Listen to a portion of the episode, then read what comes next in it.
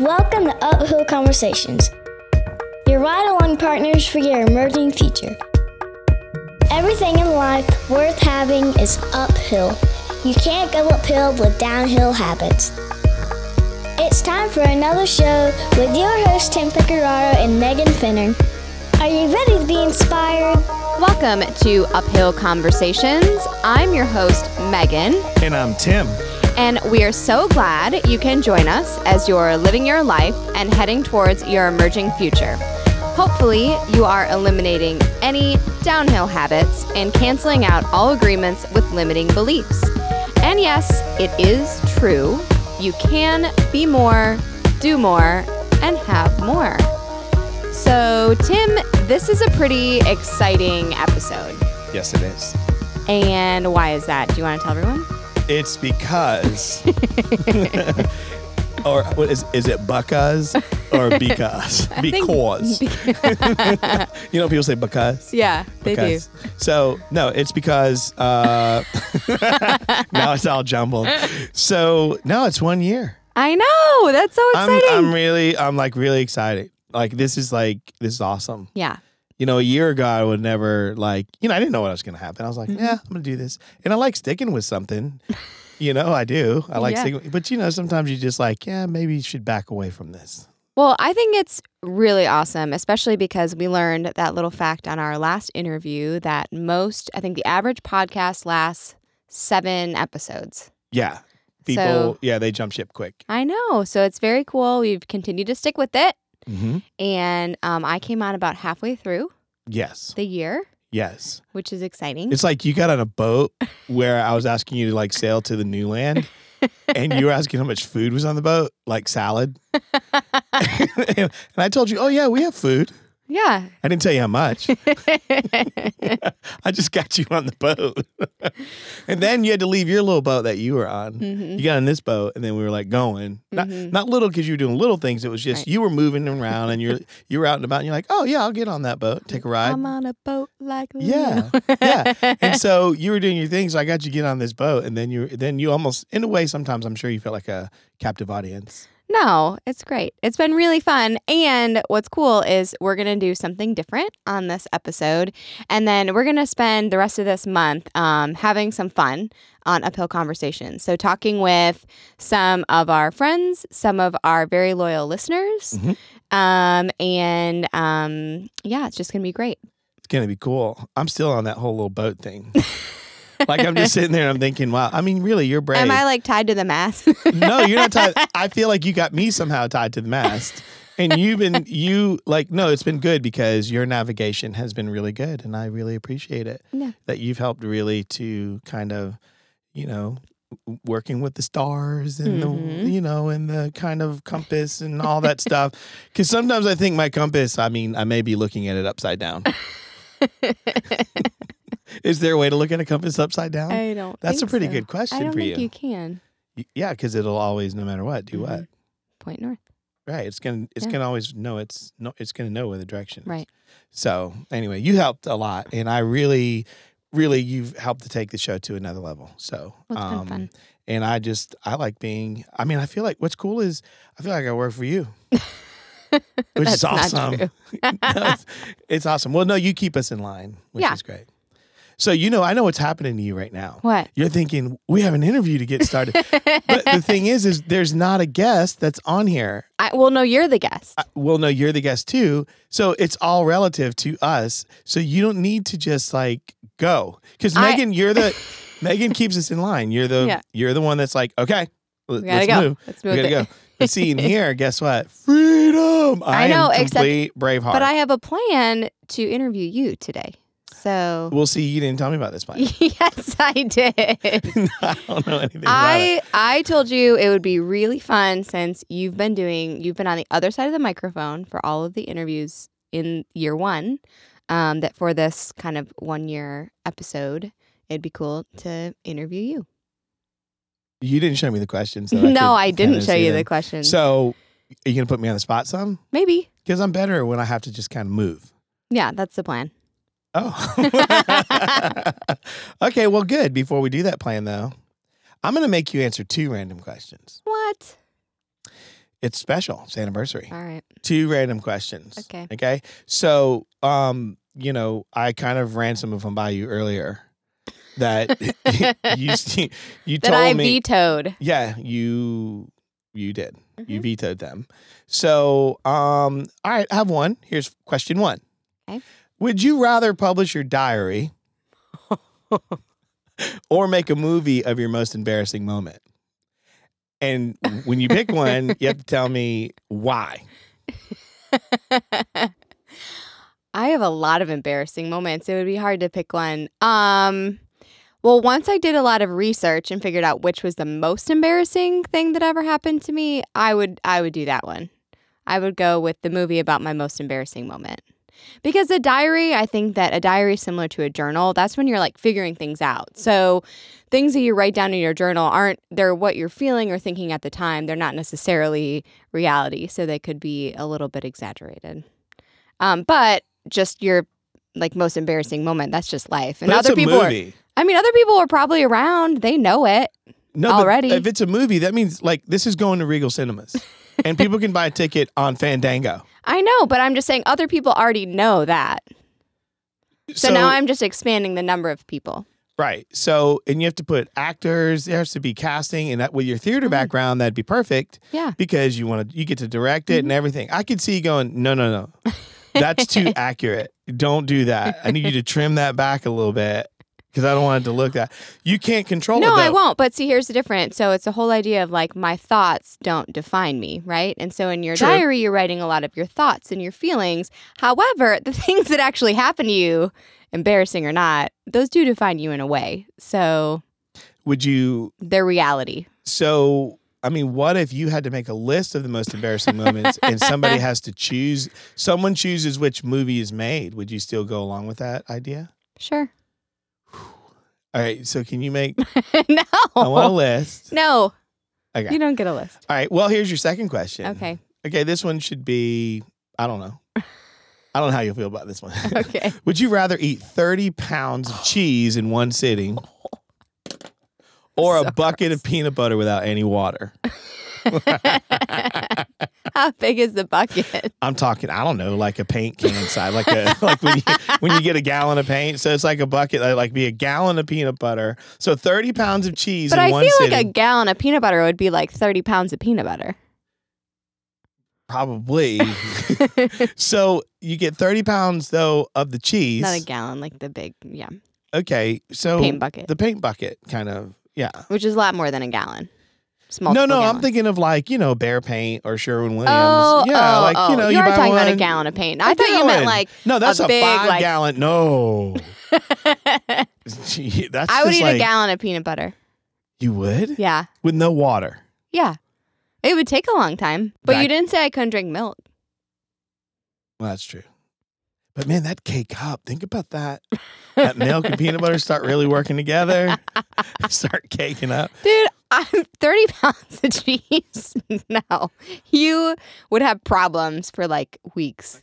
So let's go. I'm ready for you. Thank you for letting me ramble on that. You're welcome. Wow. And I uh, hope we have some peanut butter. My roommate in college once ate an entire jar of peanut butter. Like I was gone for one night and I came back and it was gone.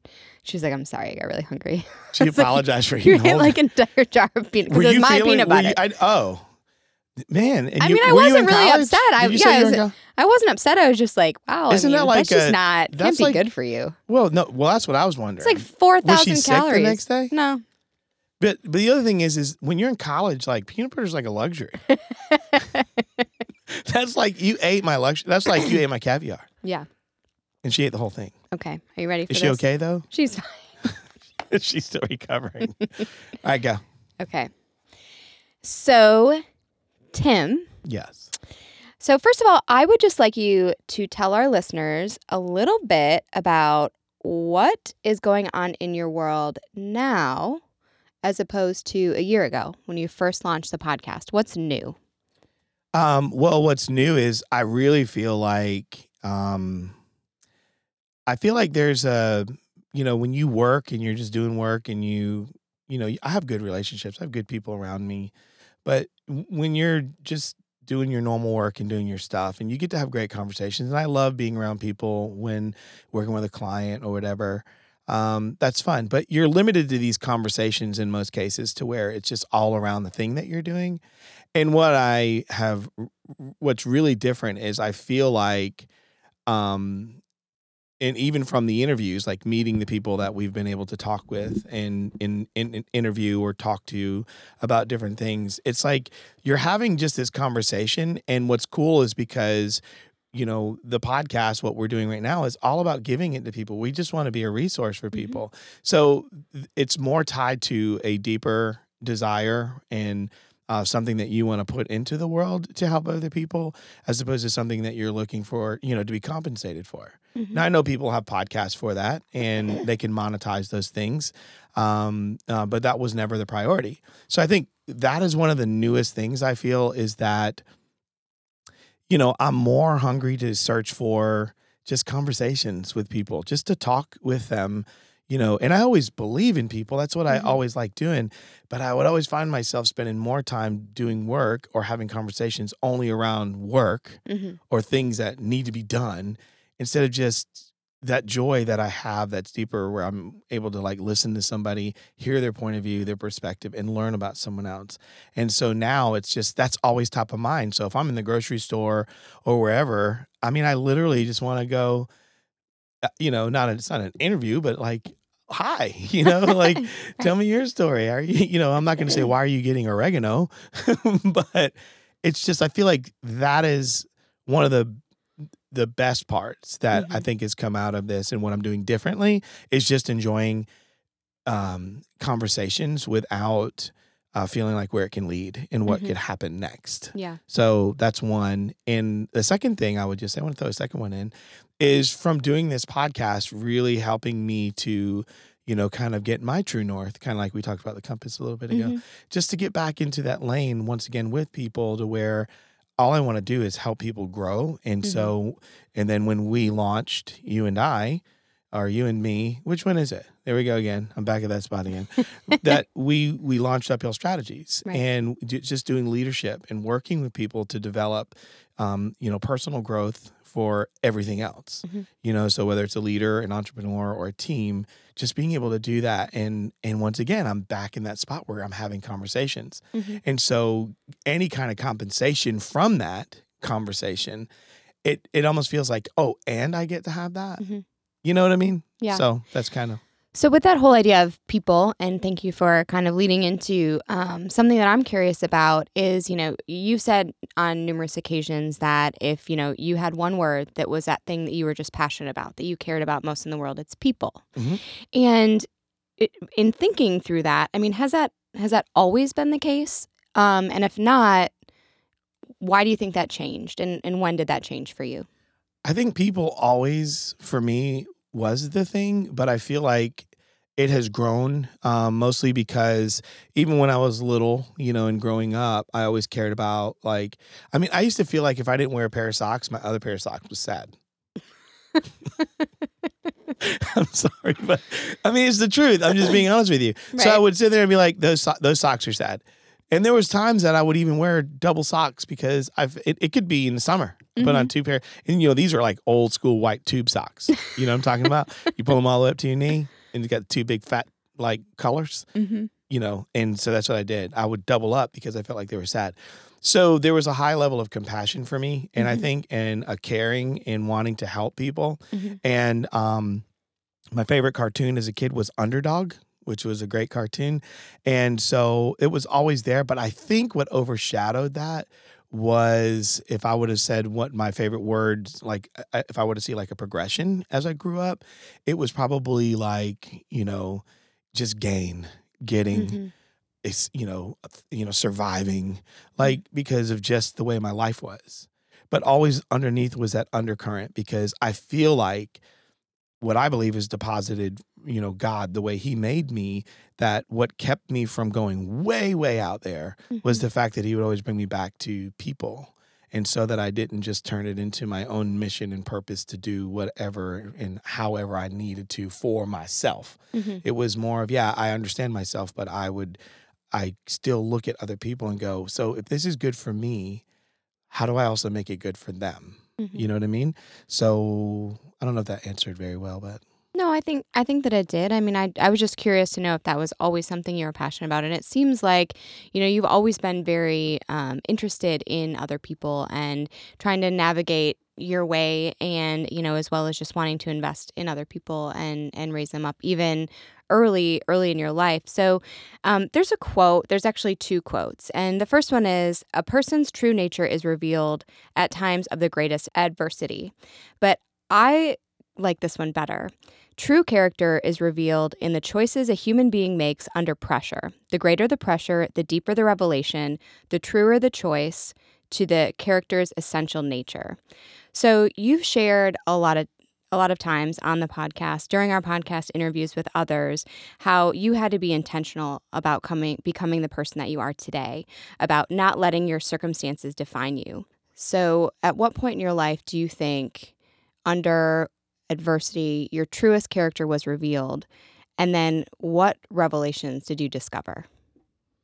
it it and it wasn't in a it wasn't in a um it, I would love to say it was like it is going to be a pretty picture. like it Mhm. was like, oh, so this happened, and I had this choice to do the right thing. Which, first of all, doing the right thing is a subjective thing to me, Right.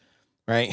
so, Sure. because you know the right thing would be oh don't hit that person you know Right. one day you feel good about that next day something goes crazy wrong and you might you know you change your mind Mhm. so it's subjective the right thing um it was revealed under the worst of circumstances where i um i found myself in just just in the pit and in the mire where Mhm. I shared with you before like at this point at like around 19 years old i realized that i've got to stop looking at my life and blaming other people and so when it came to everything crumbling around me, falling apart, and being at the lowest that I could possibly be, it wasn't that I said, hmm, I'm more than I've become. It wasn't that. It was look at your life. You know, Mm-hmm. this is what you are. Mm-hmm. Right. And so I realized that I had a serious problem with knowing what I believed. Mm-hmm. And if I did believe that my life shouldn't look like that, it it then why did it? Mm-hmm. Because you can only reproduce what you are. So in that so the, the takeaway for me, and I believe that's what you Mm-hmm. you're looking for, right? Yeah. Is what valuable uh, what was the way you put it? What was, Yeah. So sure. what I mean, uh, when when that happened, you know, what were the revelations you discovered? Yeah, the revelations were I blamed everybody. Mm-hmm. Um, I was not going to be responsible for things that I basically said, well, I was raised this way. This is where I grew up. This is how it was. So I realized like, okay, that that was a big revelation for me. And then I think the other one was if I want something different, it's going to take a lot of hard work. It's not going to be easy. And then if it is easy, is it worth having? Mm-hmm. So what was the next step? So what did you do at that point? Um, it was uh, being open to reveal who I really am and not be ashamed of that. Um, and even though it was ugly, like it wasn't a really good person. Mm-hmm. Um, I mean, people could tell I cared about them, but at the same time, it was just I was. Uh, I don't know. I, I, I you know, um, I wasn't. Uh, I didn't have many guards up to keep me from just. I would dive into trouble. I would just say, "Yeah, sure, I'll do that. Let's go." And it was just being open and just saying, "I need a man in my life. I need someone who could show me what leadership looks like. Someone who can challenge me, and um, that I'll listen to." And so that's kind of what my next step was: was to first be open and so that I could be aware. And then when that opportunity came, to really submit myself to it. Do you think that the experience that you had um, at that point in your life, do you think that's what drew you to coaching? Because you're a coach now, and you know you've worked with. I know you've worked with youth. I know that you work with executives. Um, you actually coached me, um, and still do uh, fairly often. But I think you're starting to coach me. but um, but do you think do you think that is what led you to wanting to be a coach for others? well, it's very interesting because I do believe in divine things. My last name is Pecoraro, comes from the root of pecor, which is like a shepherd, and it means like one who tends sheep. So, um, and they were shepherds, and so I feel like it's like in me. Mm-hmm. even by my name. You know, I'm one of those people that you need to be more intentional about what, you know, people just name their kids things sometimes.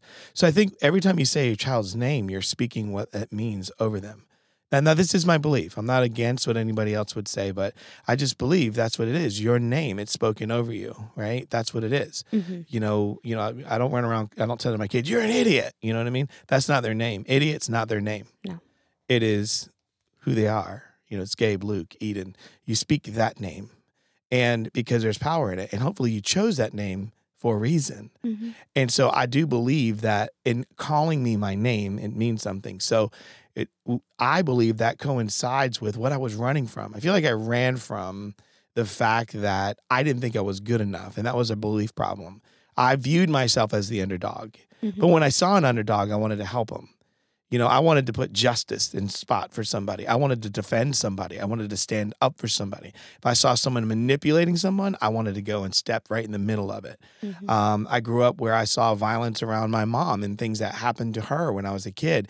And now, if I ever saw, you know, certain situations where I see like a man dominating a woman, and even in a physical altercation, I'm not going to be the guy that just stands there. I'll, I will get in the middle of that. You know, most people say that's not too smart and none of your business. And I'm like, well, can't help it. That's Mhm. that shepherd in me. The Mhm. shepherd has a staff. It leads with it, but it also uses for correction, but it also uses for defense. Mhm. And so I believe that that was a part of me. And my name, I didn't realize this until the older I got. So it was, um, I was 22 years old and I was in Atlanta, and there was this group of people coming through there with all the just the depth of names and meanings and all that stuff for historical for like for the Irish in America, English, um, people from the continent, you know, from Africa, Mhm. from Central, South America. So they had all these things, and I went through and found, and I found mine. I went through all of it, and it showed all this legacy and all this stuff, and like it was almost like those worlds just came all together right there, bam. And I was like, "See, stop running from what you were made to do." Mhm. You know what I mean? Yeah. Because that's what I would do. I would do it long enough because I cared, but I wouldn't stick with it because Mhm. then I started feeling like, well, you know, what's this going to do for me? Yeah. Which wasn't too good. Yeah, and I think um, you know one one thing that I've learned um, by being coached is that um, it requires a great deal of trust and vulnerability, and I think um, it can also, I mean, honestly, be really painful or bring about other emotions like fear, or you can even you know get angry about things that you're discovering while you're being coached. So for you now, as someone who works with other people in that capacity leading them through that discovery and improved awareness. What's the biggest challenge that you faced being a coach to someone else? not inserting myself into the picture because I Mhm. think what most people do they they try to make coaching and mentoring synonymous and they're Mhm. not.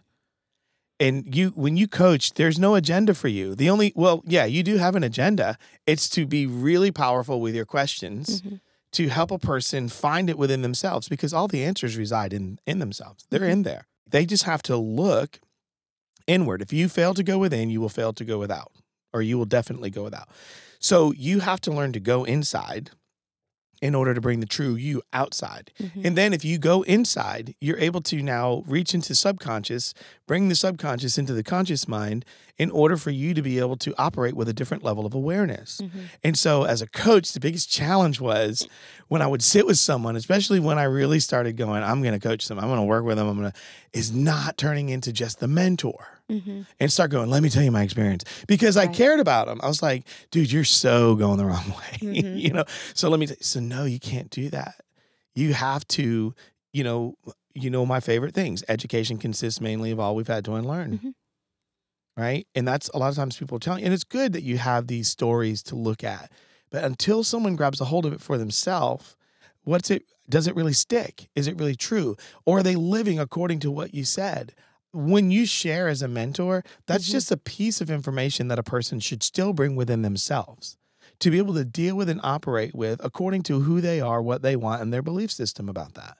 What do they believe about themselves, their potential, so forth, so on. So that was my biggest challenge was, oh my gosh, sitting there and just, I mean, so I can remember like in the early days working with, I used to work with the pretrial intervention folks Mhm. and you're sitting there with a group of kids and you're just, no, tried that, didn't work, got arrested.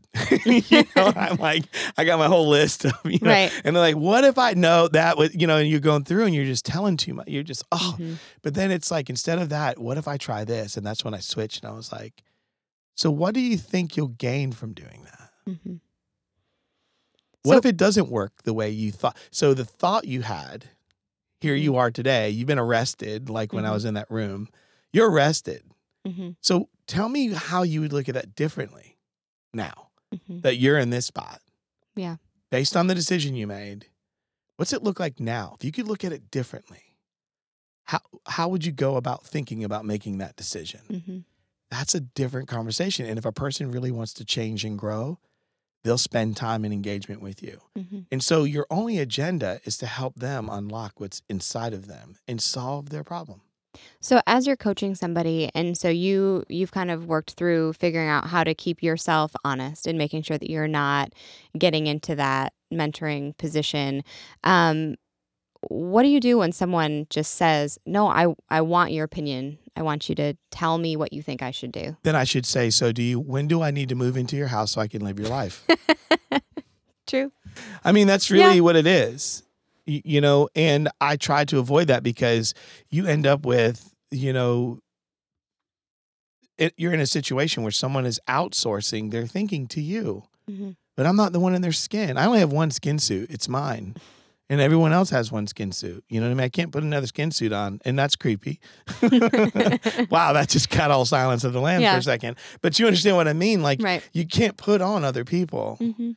You know so what what it would what was what's good is sometimes if they say if they do want my advice or what i think about something first thing i want to do is i'll put that aside and say i tell you what i'll answer that after you walk through Mhm. all of that and then typically you know what i've discovered megan is that the when they have the conversation start answering things for themselves with me in that coaching situation i ask a Mhm. question they answer and we get to that point i can say here now this is what i would have said but you already said it Mhm. Good. Okay. I like that. That's good. does that work That works for me. Hey, for those of you listening, that whole skin suit thing just just understand. threw me off for a second whoa. there. Yeah, I wasn't Mental trying picture. to get. Yeah. just, Um. Oh, Well, okay, so I I- I want to get to leadership um, in a minute, but before that, I want to go backwards a little bit. So, um, I I know that in the past, and people still do refer to you as the idea guy, um, and yeah, I've seen it happen. You're often being sought after for advice and insight, especially relating to business strategy and and marketing. So, as someone who who I know you are very passionate about helping others, how do you make sure you're not giving too much of yourself away for free? That's a very good question because even today, like, I mean, just yesterday, I think I called you frustrated about something because that's that's what I still have the tendency to do. Um, I just, I guess, at my core, I'm benevolent. I want to give. Mhm. I mean, I, the the biggest danger I have is to give stuff away. I mean, I've been rebuked by people who are my coaches and people who I I look to in my life to talk to me that are you know many years my senior who have said, Tim, it's so interesting that you're always putting taking all your tools and loaning them, but you're never allowing yourself just to sell the truck. Mm-hmm. You know, that's everything Right. that's on it. And um, you know, so one of the things that I've done to get better with that is is to, you know, really check myself when I'm in there Mm-hmm. because I know it's it's not to, you know how they say curb your enthusiasm? Mm-hmm. I have to do that to my passion. I have to be careful. So the first thing I have to do is always give myself a little, you know, warning, you know, danger, Will Robinson. Right. You know, just hold on, slow down a little bit. You're excited, but you know, if this is going to be valuable for them, Mhm. it's kind of like personal growth. If you're not going to invest in yourself, what's it worth? If you want it for free, what Mhm. did you really do to earn it? You know, what did you do? You didn't spend anything, but you want growth. Right. So it's the same thing with their business. You know, um, one of my favorite stories in the Bible is when King David was offered a field, and David said, I'm not going to make a sacrifice that costs me nothing. Mm-hmm. The king was going to give him a field, and David said, No, I'll buy it. mm-hmm. Or, you know, this guy that owned this property, not the king, sorry, David's the king. But it was like, Here, you can't. And David's like, and I understand that. So we need to be better, um, you know, as a person with ideas and stuff like that. Mm-hmm. You need to be careful. It's not to be greedy, but it's also to say, what does it cost them? Mhm. Let them buy this. And then it's a valuable exchange. Mhm. It's worth in value. If, if you were to say, Tim, hey, uh, hey, I'm looking at these jeans and I like them. I want to buy these jeans, right? What's the first thing you do if you walk and you pull jeans off of off of a shelf or if they're hanging up or whatever? What's the first thing you look at? Price tag. Price tag, right? Mhm. And then you're going to determine if that jean Mhm. is worth that price tag. Mhm. Right? So what I try to get people to do is stop trying to just you know, I don't know, always turn everything into a deal or see what they can get for free. Right. What you want to do is know that I bought this. Mhm. I'm the one that invested in this. You're more committed to that. You're more dedicated. You're more involved. Mhm. And there's an exchange there. It's value. You know, it's that value. It's it's I'm paying for this service or for this this is valuable to me. Mhm. And it tells both parties there's a there's a great exchange here. Yeah. You know what I mean? And and I think it's a great foundation also to move forward because if a person gets a deal, then they expect you to still perform at this high level, Mhm. but then you can become embittered Right. because they're getting what? a deal. A deal and they don't even appreciate what you do. Mhm. You know what I mean? So I have to be careful of that too because I have it's backfired on me. Mhm. Because I sit there and I go, I just gave you twenty thousand dollars worth of X, Y, and Z. Right. And they're like, Well, you gave it to me. Right. That's You your know? choice. And I'm mad at them. right. Like, who is this guy? chose to do. Mhm. Right. You know, so it's like if it's the same thing with, you know, I've I've done stuff, I've given things, I've groomed my own competition. Mhm. I've literally groomed them just Right. for them to walk away with everything that I showed them. Mhm. But isn't I mean, am I afraid of that? No. Can I do it better? Yeah. So I have to really be careful with my ideas because man, I love to share my ideas. Yeah. Well, and has so I'm has the label, I guess, or that idea guy label, has it ever felt like a burden? Has it ever been burdensome?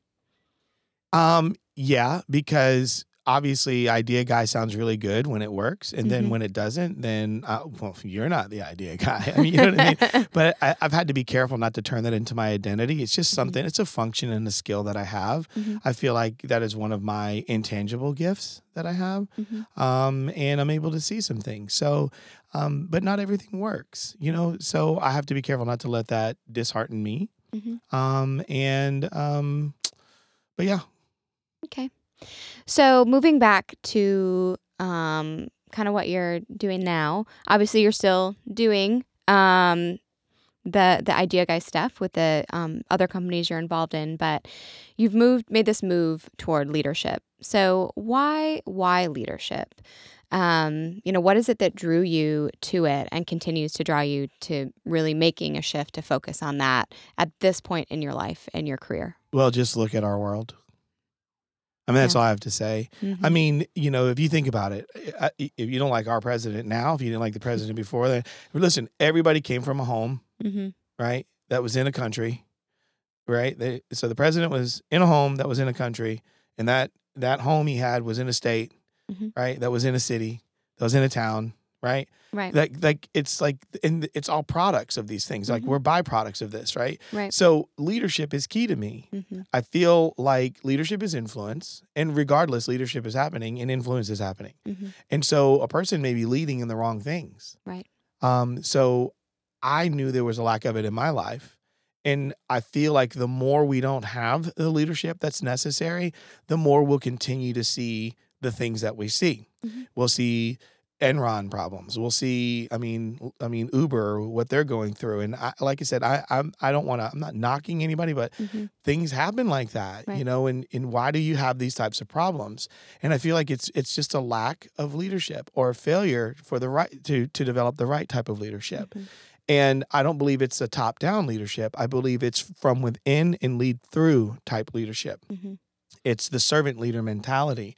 And so I've always had this. Um, the only thing was uh, for me, I would still want to do leadership type working with, and even in marketing, having a Mhm. meeting with a company or whatever.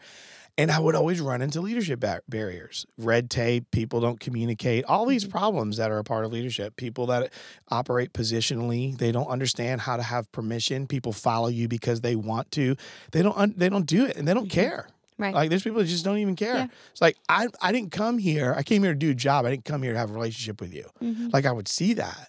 And so for me, I'm thinking, okay, um, I keep running into brick walls. And I then I started realizing, well, maybe I'm blunting my own effectiveness because I'm convoluting or I'm Mhm. conflating, however you want to look look at it, or even diluting my potential because I have a blunted edge instead of a sharp edge Mhm. to come in with clarity of saying, I'm leader first, I'm communicator, and then I'm artist or creative. That's what I am. I'm those three things. And I know that, and I've known those for years.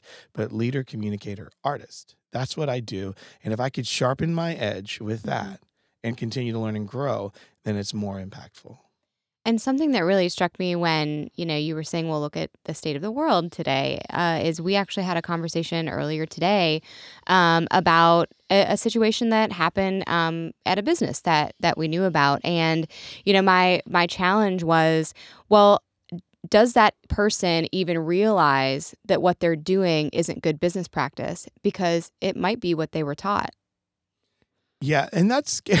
you right? know? But but I mean that that's to your point though. Yeah, that's to your point It that is. I mean, we need to be really careful because uh, whatever we do, if we're in, we're placed in a position of power, and whether whether we're leading by position or permission Mm-hmm. or participation, we're still we're still leading to some degree Right.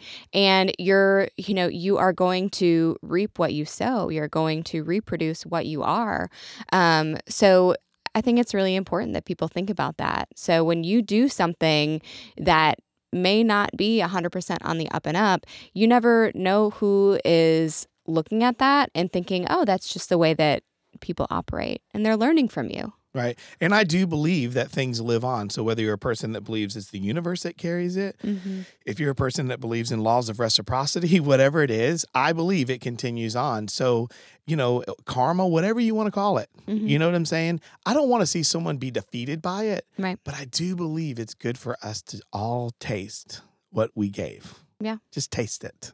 Okay. you know what I mean? Mhm. and see what that's like or to run into it again. You Right. need to run into it. And then you get to work on it because remember, education consists mainly of everything we've what unlearned. Mhm. That's the thing. I would rather have problems to solve rather than answers to remember. Mm-hmm. So, Tim, tell us something about you that no one knows that would inspire our listeners to make a change or go after their dreams. Make a change or go after their dreams. So those are like two different things to me, right? So um, so, make a change and or go after and or okay. Um, I think for me, it's really get down and dirty with your belief. Mhm. Um, I use a term and I learned from someone that I met years ago. Her name is Sally Morgenthaler. Mhm. And um, she was an author of a great book called Worship Evangelism, which is a powerful book. And um, I'll never forget, it was like, you need sacred space in a flattened world. And um, and so for me, the equivalent of that was like, you, I don't- you know, have you ever been to like a, you know, in a cathedral or you go into some place that's just vast and it's just huge and it's big and it's decorated with all this stuff, right? But it's like when you go in there and nobody else is in there, there's no noise or anything. And I've Mhm. done that. I just would go visit. I would walk in when um, I, I took my son, the oldest, to uh, DC, and I went into this cathedral with him, and we both just sat there, and it was just silent.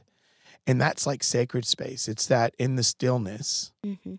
you know, in silence, you know, or between the silence. So you have stillness between silence, where quiet is the sound. Mhm. That's where you start to really have conversation with yourself. And I believe for me, that's the advice I would say to really grasp, you, you know, that get a hold of this belief for a change, for something else. And it also will help you challenge some of maybe your biggest fears. And those fears may be taking on something new, or fear may be actually breaking away from something and having to go in a completely different direction. Um, but you're not going to know that by with all of the chaos that we can surround ourselves with, or all the opinions that we go collect. Mhm. You know, we collect opinions, we collect advice, we collect all these things, and that's great. You know, um, I I believe in making a well-informed decision, but a lot of a lot of well, that's good. But I think the most important thing is you got to be left to yourself Mhm. to sit and work with what's going on within. Right. Well, and we've talked about that before. The whole idea that over 99% of what most people do on a day to day basis is habit. So if you never take that pause to be reflective, and you know whether that's meditation or sitting down and writing in a journal, um, you know whether it's prayer, whatever that is for you, if you don't take that time to really just be quiet with your own thoughts, you're just going to continue to do what you've always been doing because Right. because then I don't the normal thing for people isn't to stop. The normal thing is to just continue with your habit. Right. When I was a kid, because I have obviously, you know, you've been around me. I have like a crazy mind. So I have all, but I mean, I, I for me, it was like I felt like Tarzan. I would go from thought to thought to thought to thought. So it's like tree to tree to tree. Because it's like Tarzan. You always see him swinging, you know, Mhm. and he's grabbing another one and swinging to the next vine and to the next vine, and they're all different trees. And I feel like that's what we're like. All these ideas are in our head, and all these Mhm. things and situations, and all we're doing is swinging from one tree to the next, but we're never resting in, in anything. Mm-hmm. We're never just getting out of the trees and getting on the ground Right. and sitting still. Then look at the trees Mm-hmm. and choose and pick. Or even nowadays, it'd be like Spider Man. That's a phenomenon. Like the movie, new Spider Man's out, you know, shooting all this stuff. And he's going from building to building, right? You know what I Yeah. mean? To get to where he wants to go. But he's only using the buildings. Mm-hmm. He's using the the buildings as a vehicle. Well, with life, you can't just use just every little thing that pops up in your head Mm-hmm. Because you maybe there's supposed to be more that you're supposed to get from that. And so if you want to move into something else or something different, you've got to sometimes just you know what? Know that you can use your little web spidey guy, right? and you can swing from building to building, but just put your feet on the ground and look at where you are. And then do your little spidey thing, climb up and move to where you want to go. Mm-hmm. Choose your buildings wisely. So, what's one of the happiest memories that you have from your life to this point? Wow. There's there's a lot of happiness uh, moments. Uh I, I will tell you one of the happiest that I think that I had was when I realized that just because I didn't have my biological father wasn't in my life, when I knew that I had a heavenly father, but then I'm, I started to see what father figures were like with other men Mm-hmm. in my life who cared about me and that the absence of a father biological anyone can be a father Mm-hmm. anyone can father i mean they're all over the place Mm-hmm. right that's biological but there's a deeper sense of belonging when someone can help you belong into believing Mm-hmm. Not believing in what they want you to believe, but in, in what you have inside yourself, your own potential. And so that first experience of knowing I wasn't fatherless, I really wasn't a fatherless kid. Mm-hmm. And then I get to do the same thing for other people, Mm-hmm. and they don't have to be biological. You know, I can still be a father to the fatherless. I could do that. I can operate in that way. I can treat people that way. Mm. So that's that to me was probably the biggest revelation. It's like, I am not alone. That was probably my best. So, what brings you joy? Uh communication. I love that's like my joy places. like just people really just talking and being Mhm. real and open, not guarded. I mean, of course, we all do our little "Who are you?" Well, who are you? Who are you? Who yeah, are you? Yeah, who are you? Who who are you? That's Hamilton, folks. Because I am not the one wing my shot. um. So um, no, it's just that what brings me joy is um just that real engagement, real connectivity, like Mhm. people like not you know not just listening but truly hearing and taking in stuff and and then also taking the time to hear what's been said even if you don't have an answer right away Mm-hmm. just to know that someone when they walk away from you that's joy for me that that you know they're thinking about it Mm-hmm. and then but not only that but they come back and they they want to talk about it again Mm-hmm.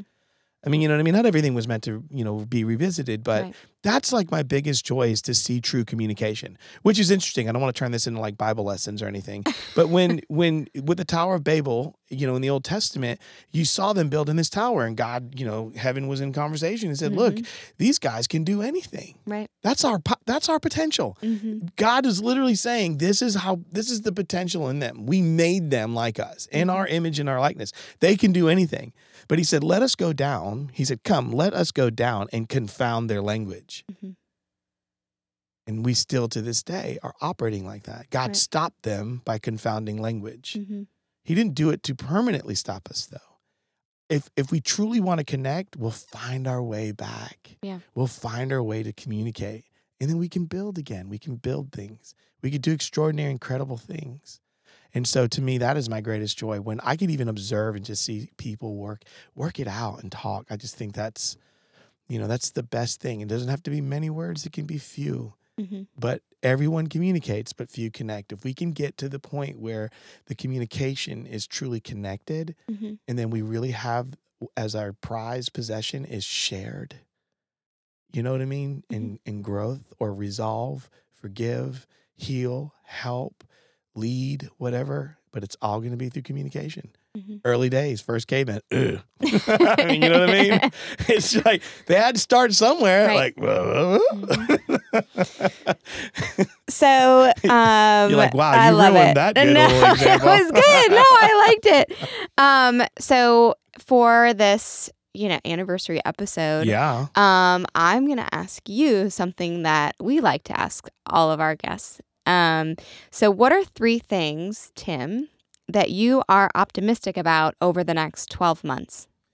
over the next 12 months, what I'm optimistic about is that number one, um, we are going to, um, I don't know, I'm very optimistic that we're going to bring in some incredible on our Young Professionals podcast. Like, Mhm. this is like high on my list because once again, it goes back to that giving side of me and Mhm. people's side that we're going to be able to just get, continue to grow and improve what we do Mhm. and get some incredible sharers of life, you know, and wisdom and understanding and a desire to invest in other people. We're going to have those types of guests Mhm. on the Young Professionals podcast, uh, UCYP, Mm-hmm.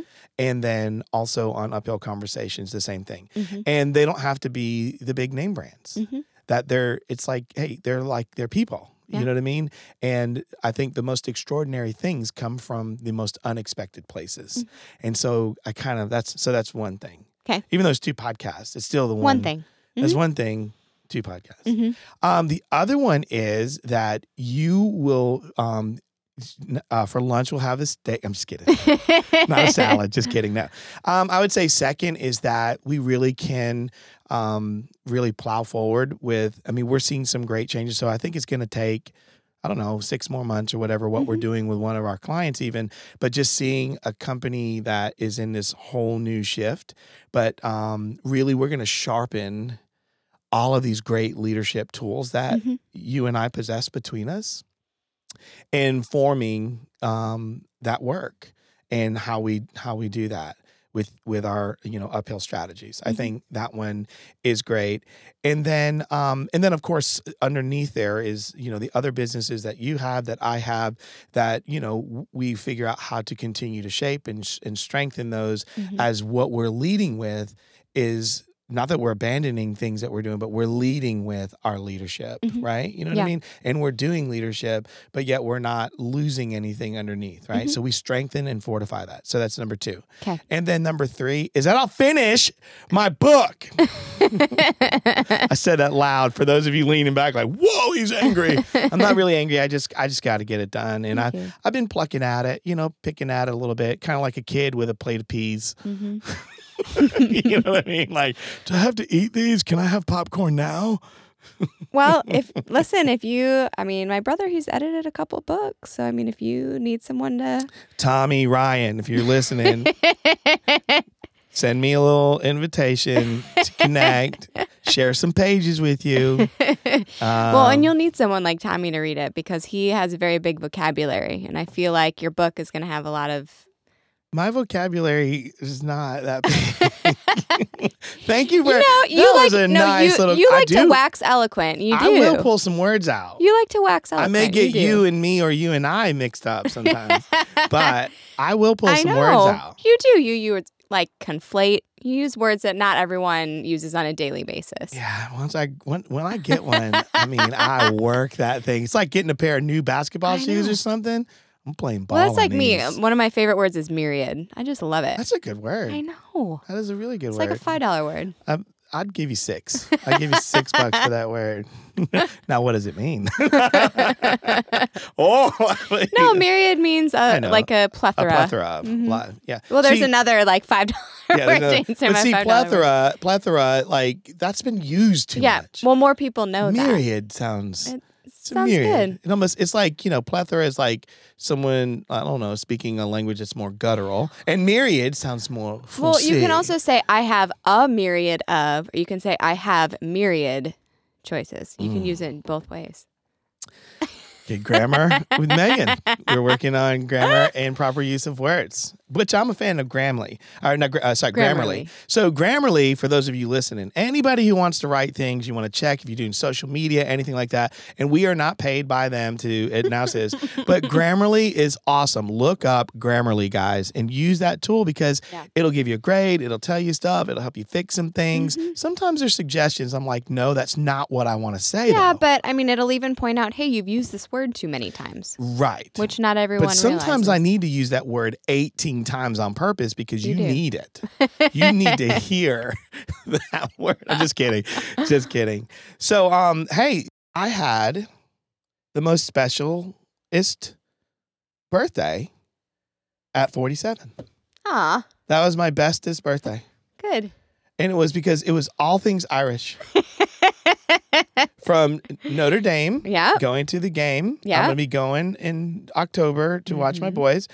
Uh, with my boys, and Mm-hmm. so watch my boys with my boys, and so the we're gonna go up there and watch it, and Yep. then um, I got um, because I went to in 1987. I was at the Joshua Tree concert in Foxborough, Mass. Foxborough, where the Patriots used to play, and then U2 was there, and I was at that concert, and I got the the board tracks from that concert, the 30 year anniversary. Mhm. Plus, I got the um 30 year big collectors disc thing with all the books in it and all. I mean, it's commemorative. It is like, I mean, it's just like a beautiful whole little thing. So it was all things Irish. And the gifts that I received were from Irish people. and my mom posted on Facebook Oh, a yeah, picture of me in a jumpsuit as a toddler sitting down with my little face in a green jumpsuit. Yeah. It was all things Irish, and I'm not even Irish, yeah. but I loved it. So it was like all things. It was like, but it was so special, and nobody coordinated it. Nope. And I got a magazine from, um, m- I think it was my daughter Mhm. with this book I was looking for. With it was all 30 year U2. Every everybody did this. I know. Everybody did and then this. you had like a dance party with your kids at your house, dancing to U2. dancing to you too, which was hilarious. Yeah. So yeah, my son Luke is doing the the new version of the Running Man, and I and he was doing it, and Eden was doing it. It was hilarious. Oh, yeah. To a U2 song, I know. and it was hilarious. Well, yeah, I, I think I showed it to you. You did. Yeah, it's hilarious. I should I should get his permission. I can post that because you know me, I'm not going to post that. I should ask Yeah. him if I could post Yeah. that. Well, we're definitely gonna post the picture of you when you were little that your mom posted. I'm pulling that off Facebook like right now. Okay, you can do that. and that was me. And then my uncle kind of piped in and was like, "Hey," he was like, "There's another picture." He put a comment in there. Oh, he did? Yeah, he put it. My uncle Alan. He put Now I have to another. go look. Yeah, he put a comment in there. Said, "There's another one of Tim." Of holding a with a big pencil in his hand, like you know the oversized, oh, thick, Oh, yeah. thick. Yeah, yeah. So who gives that to a toddler with a sharpened lead and a big eraser on the end? They knew you were gonna you were destined to be a journaler. Yeah, and so so if my mom's listening, thank you, mom, because you that was sweet. And you know, sometimes you could be a little nervous of what picture your mom might post of you when you were little. True. So thank you, mom, for posting one that I was kind of cool with, and it went with the whole theme, and it was completely so. Forty-seven years old, guys. I turned forty-seven, and it was a complete commemorative kind of experience for me. Notre Dame, the school that didn't choose me, hmm uh U2 the band of love forever and I saw their that concert and had that and then the whole that part and you know just the books and just everything and then all from the Irish people. Hmm it's like Irish. I was everybody I'm not kidding. It was all Irish. I- is that a message? Is that like something am I being told Maybe I don't know. maybe I'm supposed to go to Ireland. Maybe you are. It's beautiful. oh you've been to Ireland? Yeah. well well then I went we're gonna have to do an uphill conversations in Ireland in Ireland. Okay, wouldn't that be cool that would be cool. That'd be Be awesome. very green. it would be very, very green. hmm It would be. It would match my green eyes. Thank you for listening to another episode of Uphill Conversations. Remember that we would love to hear from you. You can connect with us at our website, uphillconversations.co. You can reach out directly to Tim or me at tim at uphillconversations.co or megan at uphillconversations.co. And we would absolutely love it if you would find us on Facebook or follow us on Twitter. Our handle is at Uphill Combo. And always remember that you can let us know if you've got any great guests you think that we should interview, any topics you'd love for us to touch on. Um, we are here for you, our listeners, and we always want to be doing our best for you. Um, thank you so much for making it just a terrific first year on Uphill Conversations. So, this has been another episode of Uphill Conversations where we remind you that your current condition does not match your emerging future, but you can't go uphill with downhill habits. And remember, you can be more, do more, and have more. And most importantly, you will see me and Tim on the hill. You've been listening to Uphill Conversations. If you'd like to hear more, subscribe to the show at uphillconversations.co. See you on the hill!